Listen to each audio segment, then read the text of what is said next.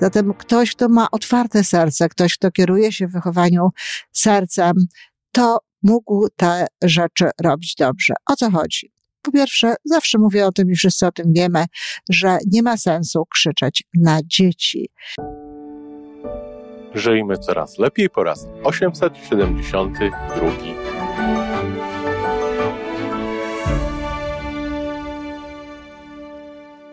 Witamy w miejscu, gdzie wiedza i doświadczenie łączą się z pozytywną energią. Nazywam się Iwona Majwska-Piołka. Jestem psychologiem transpersonalnym, wspierającym rozwój osobisty i duchowy. A ja nazywam się Tomek Kniat. Nie jestem psychologiem, jestem techniczny, jestem adeptem rozwoju osobistego, bardzo to lubię. Razem tworzymy podcast, właśnie ten, którego słuchanie powoduje, że naprawdę żyje się coraz lepiej. Wiemy to, bo tak nam mówią nasi słuchacze. Zapraszamy do wysłuchania kolejnego odcinka i mamy nadzieję, że nowe głosy dołączą do tych, że warto nas słuchać. Dzień dobry, z tej strony Iwona Majwska-Piołka. Słuchajcie, kochani, podcastu Żyjmy Coraz Lepiej, a dziś zapraszam do słuchania przede wszystkim opiekunów e, dzieci, rodziców, dziadków i tak dalej, i tak dalej. Kochani, proszę bardzo, jeśli nie subskrybujecie jeszcze kanału na YouTube Żyjmy Coraz Lepiej, zróbcie to. Zrób to proszę w tej chwili. Albo polub go gdzieś, czy zasubskrybuj gdzieś, te, gdzie słuchasz ewentualnie tylko podcastu, tylko głosu.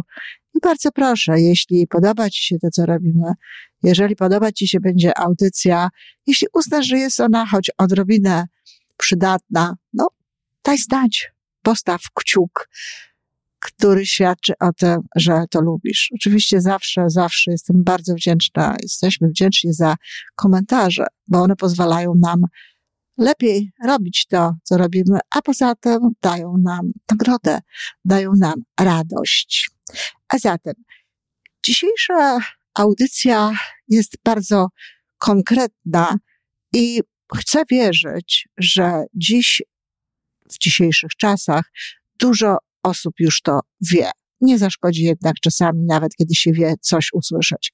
Mówię w dzisiejszych czasach, bo na pewno zarówno wtedy, kiedy ja byłam dzieckiem, jak i wtedy, kiedy ja miałam małe dziecko, a konkretnie Magdę, moją starszą córkę, tak wszyscy o tym nie wiedzieli. Pewno były osoby, które robiły to, o czym dzisiaj chcę powiedzieć, ale to były osoby wyjątkowo empatyczne, osoby, które kierowały się bardzo mocno sercem w swoich relacjach z dziećmi. Pamiętajmy, sercem. Ja podkreślam to bardzo mocno. Serce nie jest źródłem emocji. Źródłem emocji jest mózg, jest ciało. Serce jest portalem miłości. Zatem ktoś, kto ma otwarte serce, ktoś, kto kieruje się w wychowaniu sercem, to mógł te rzeczy robić dobrze. O co chodzi? Po pierwsze, zawsze mówię o tym i wszyscy o tym wiemy, że nie ma sensu krzyczeć na dzieci. Nie ma sensu krzyczeć na te dzieci, to nie jest dobre, kiedy się na nie krzyczy, e, z wielu powodów. No, po pierwsze, dlatego, że to jest zastraszające, że to jest coś, co powoduje e, u dzieci w tym momencie niedobre emocje. One mogą się bać, mogą, czyli wywołuje to gdzieś, e, gdzieś stres, mogą e, się nawet lękać potem, ewentualnie w przyszłości podobnych e, sytuacji. Poza tym i z tym, z tym, z tym uczuciem no, rodzi, łączy się stres. No, a stres to oczywiście ma cały szereg konsekwencji biochemicznych dla organizmu. Czyli jeśli na dziecko krzyczy się często, jeśli ten krzyk jest jakimś takim częstym elementem wychowania, to, to dziecko może być w stanie stresu, w stanie dystresu, w stanie, w stanie permanentnego stresu, co, kochani rodzice, osłabia na przykład system immunologiczny. Zatem krzycząc, krzycząc, na dzieci, e, przyczyniamy się tak naprawdę do gorszego stanu zdrowia tych dzieci.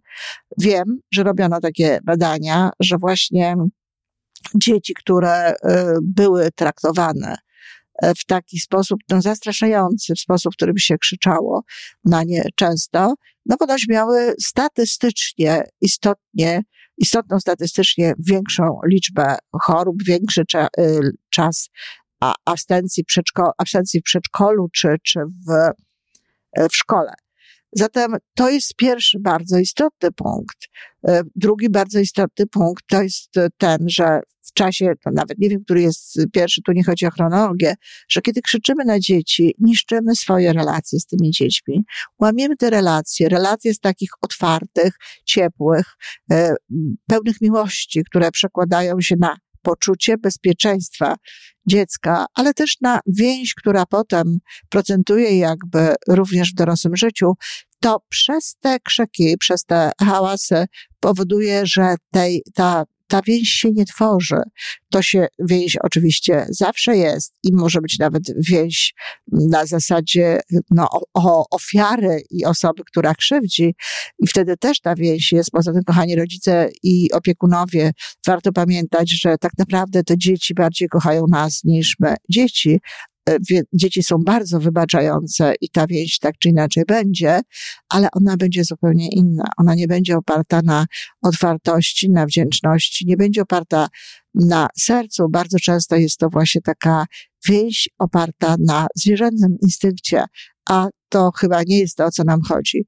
I trzeci wreszcie element, który jest bardzo silnie związany też z tym e, krzyczeniem na dzieci, to to, że to tak naprawdę niewiele daje.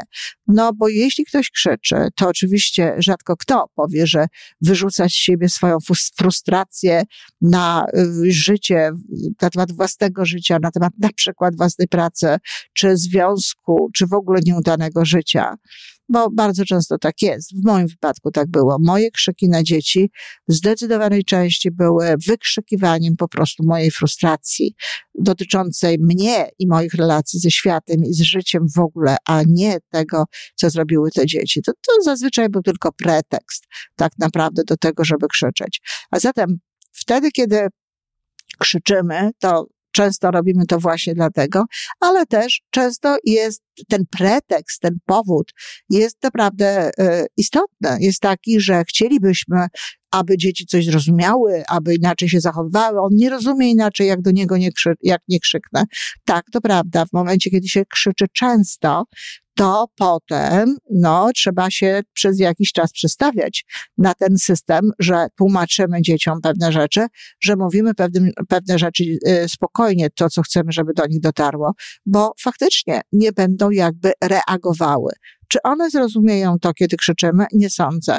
Dlatego, że kiedy się krzyczy, to umówmy się, i argumentacji tam często nie ma, a jeśli jest, to nie taka, aby e, trafiała. Jest tam raczej więcej nazw, tej osoby, do której się krzyczy, przyzywania zwykłego, straszenia, e, różnych pytań retorycznych, na które tak naprawdę nie ma odpowiedzi, albo ktoś, e, taki rodzic odpowiada sobie wręcz sam. Czyli ten krzyk tak naprawdę niczego nie tłumaczy.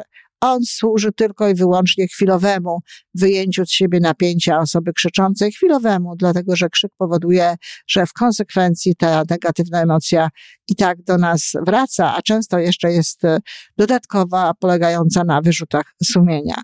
Zatem w ten sposób dziecko tego e, niczego nie zrozumie, choć może oczywiście ze zastraszenia robić inaczej. No ale czy chcemy, żeby nasze dzieci działały zastraszenia?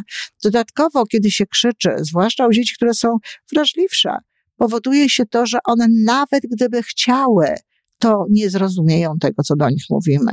Zastraszone po prostu tracą kontakt z naszym słowem.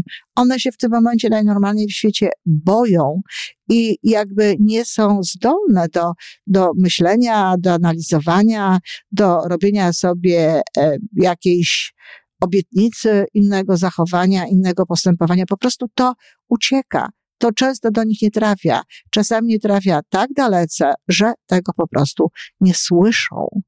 E, ich system e, obronny, można powiedzieć, e, tutaj już taki czysto mózgowy, działa w taki sposób, że najnormalniej to wszystko, co się dzieje, zlewa się gdzieś. Jest jeden wielki strach, jeden wielki, silny, niedobry rodzic i nie ma tak naprawdę zrozumienia w tym momencie. Można powiedzieć, że to jest taki system obronny.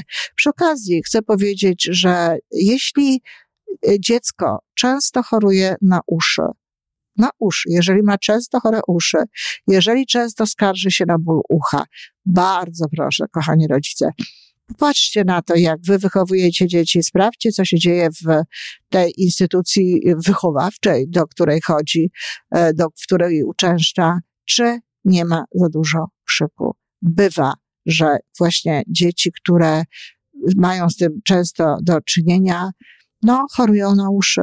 To jest jakiś rodzaj energii, która tam działa. Nie da się tego w tym momencie tak szybko wytłumaczyć, ale ta energia, która gdzieś zostaje, gdzie te dzieci się bronią, no, zamienia się potem w ból ucha. I muszę powiedzieć, że sama byłam dzieckiem, w którym w domu, które, gdzie w domu było bardzo, bardzo dużo krzyku i hałasu. E, moja mama nawet jak mówiła, babcia nie, ale moja mama nawet jak mówiła normalnie, że tak powiem, to też było to bardzo głośno, była taką głośną kobietą, ale krzyku było bardzo dużo i na mnie, i nie tylko na mnie, w ogóle generalnie rzecz biorąc. I tak, chorobą mojego dzieciństwa, tak długo jak pamiętam, były uszy. Dziś również uszy pobolewają mnie e, czasami, zwłaszcza wtedy, kiedy mam do czynienia z czymś, no, co, e, czego nie chcę słuchać, co, co nie jest e, dla mnie jakąś specjalną, specjalnie cenną cennymi jakimiś informacjami, czy w ogóle sytuacjami. Więc tak, pobolewają mnie, mnie uszy i natomiast w dzieciństwie bolały mnie bardzo często. A zatem zwróćcie, kochani, uwagę na coś takiego również. I pamiętajcie, że ten krzykliwy komunikat tak naprawdę nie dociera. To jest jedno, co chcę y, powiedzieć w ramach takiego właśnie mówienia o tym, jak y, mówić do, do, dzieci, w jaki sposób je dyscyplinować, jak mówić, żeby one nas słuchały w tym konkretnym wypadku. Ale druga rzecz, jakiej chcę powiedzieć, to komunikat, przekaz i w ogóle relacja pomiędzy dzieckiem a człowiekiem dorosłym E, również przerywa się wtedy, kiedy stoimy nad tym dzieckiem, kiedy ono takie małe sobie e, siedzi albo e, gdzieś na podłodze, czy nawet na ławce, albo stoi. A my tutaj wykrzykujemy różne rzeczy. Nawet jeśli nie wykrzykujemy, nawet jeżeli mówimy to spokojnie, to to nie trafia do niego tak, jakby trafiało, gdybyśmy zeszli do jego poziomu fizycznie. To znaczy, gdybyśmy przyklękli, czy przykucnęli przy ławce, czy krzesełku, na którym siedzi. Mówię tutaj o osobach, które gdzieś pracują w jakiejś klasie, w szkole, czy w przedszkolu, czy żebyśmy ukustały, no, jeśli dziecko jest na podłodze. E, można dziecko wziąć na kolana, to pewnie bardziej dotyczy rodziców, bo dzisiaj z tymi różnego rodzaju nakazami, obawami co do traktowania dzieci przez dorosłych, no może to nie jest już takie powszechne. No ale rodzic może wziąć dziecko na kolana po to, żeby mu wytłumaczyć. Takie zniżenie się do dziecka, taka, takie wzięcie go na kolana z jednej strony, no może zamienić emocje, jakie są w nas, może spowodować, że nie będzie w nas tyle złości, że nie będzie w nas tyle energii, ta bliskość dziecięcego serduszka, które zwykle jeszcze ma w sobie miłość, jest jeszcze portalem miłości, powoduje, że łatwiej nam się rozmawia spokojnie, że mamy więcej no jakby siłę i takiego y, pozytywnego podejścia do tego, żeby wyjaśnić o co chodzi i w konsekwencji, żeby budować więź z tym dzieckiem, bo ona się wtedy buduje. W ogóle, generalnie rzecz biorąc, jeżeli rozmawiamy z dziećmi, zniszmy się wszędzie tam, gdzie to jest możliwe. Oczywiście są takie sytuacje, jak nie wiem, w autobusie, kiedy jedziemy i trzymamy dziecko i sami trzymamy się gdzieś e, pasa czy jakiegoś słupka w autobusie, żeby się nie przewrócić. Oczywiście są takie sytuacje, że tego nie można zrobić. Są sytuacje, w których szybciutko idziemy i spieszymy się, choć tutaj też czasem warto jest nawet zatrzymać się na chwilę po to, żeby zadziało się coś, co w konsekwencji będzie lepsze i dla dziecka, i dla naszych relacji. No ale mówię o tych wszystkich sytuacjach, kiedy to jest możliwe. Na pewno każdy zwrócił uwagę y, i wtedy to nie było takie częste, bo dziś dzieje się to często. Nie wiem, czy ludzie to część wiedzą, czy właśnie ze sprawą Dajany. Myślę tu o Dajanie, o księżnej w, w Wielkiej Brytanii wszyscy znają Dajanę, która zawsze schylała się do dzieci, kiedy z nimi rozmawiała, zawsze kucała, a przynajmniej pochylała się tak bardzo, żeby gdzieś być bliżej tej twarzy to kucnięcie jest lepsze, bo jest e, wtedy jakby takie dwa równoległe mm, e, są e, no, dwie, dwie równoległe linie i bardziej możemy być w kontakcie wzrokowym z tymi dziećmi niż wtedy, kiedy się pochylamy. Jest to trochę sztuczne, ale już lepiej się pochylić niż tak właśnie stać wysoko, tylko podając rękę, odbierając kwiatki, czy cokolwiek mówiąc wtedy dziecko się czuje lepiej, wtedy my się czujemy lepiej i wtedy rzeczywiście łączy się, e, łączą się dwa serca, łączą się dwie osoby. Następuje taka prawdziwa więź. A zatem, kochani rodzice, mam nadzieję, że od dziś te osoby, które jeszcze tego nie zrobiły, te osoby, które jeszcze tak bardzo no, nie pamiętają o tych takich fizycznych, ale bardzo silnie związanych z psychiką i dzieci i naszą własną elementach, no, włączą to, ten element do repertuaru swoich zachowań. A te, te zachowanie, jak krzyki i tak dalej, no, wyłączą. Dziękuję i raz jeszcze proszę, lajkujcie, że tak powiem sloganowo e, i subskrybujcie nasz kanał. Do usłyszenia. To wszystko na dzisiaj. Jeżeli podoba Ci się nasza audycja, daj jakiś znak nam i światu.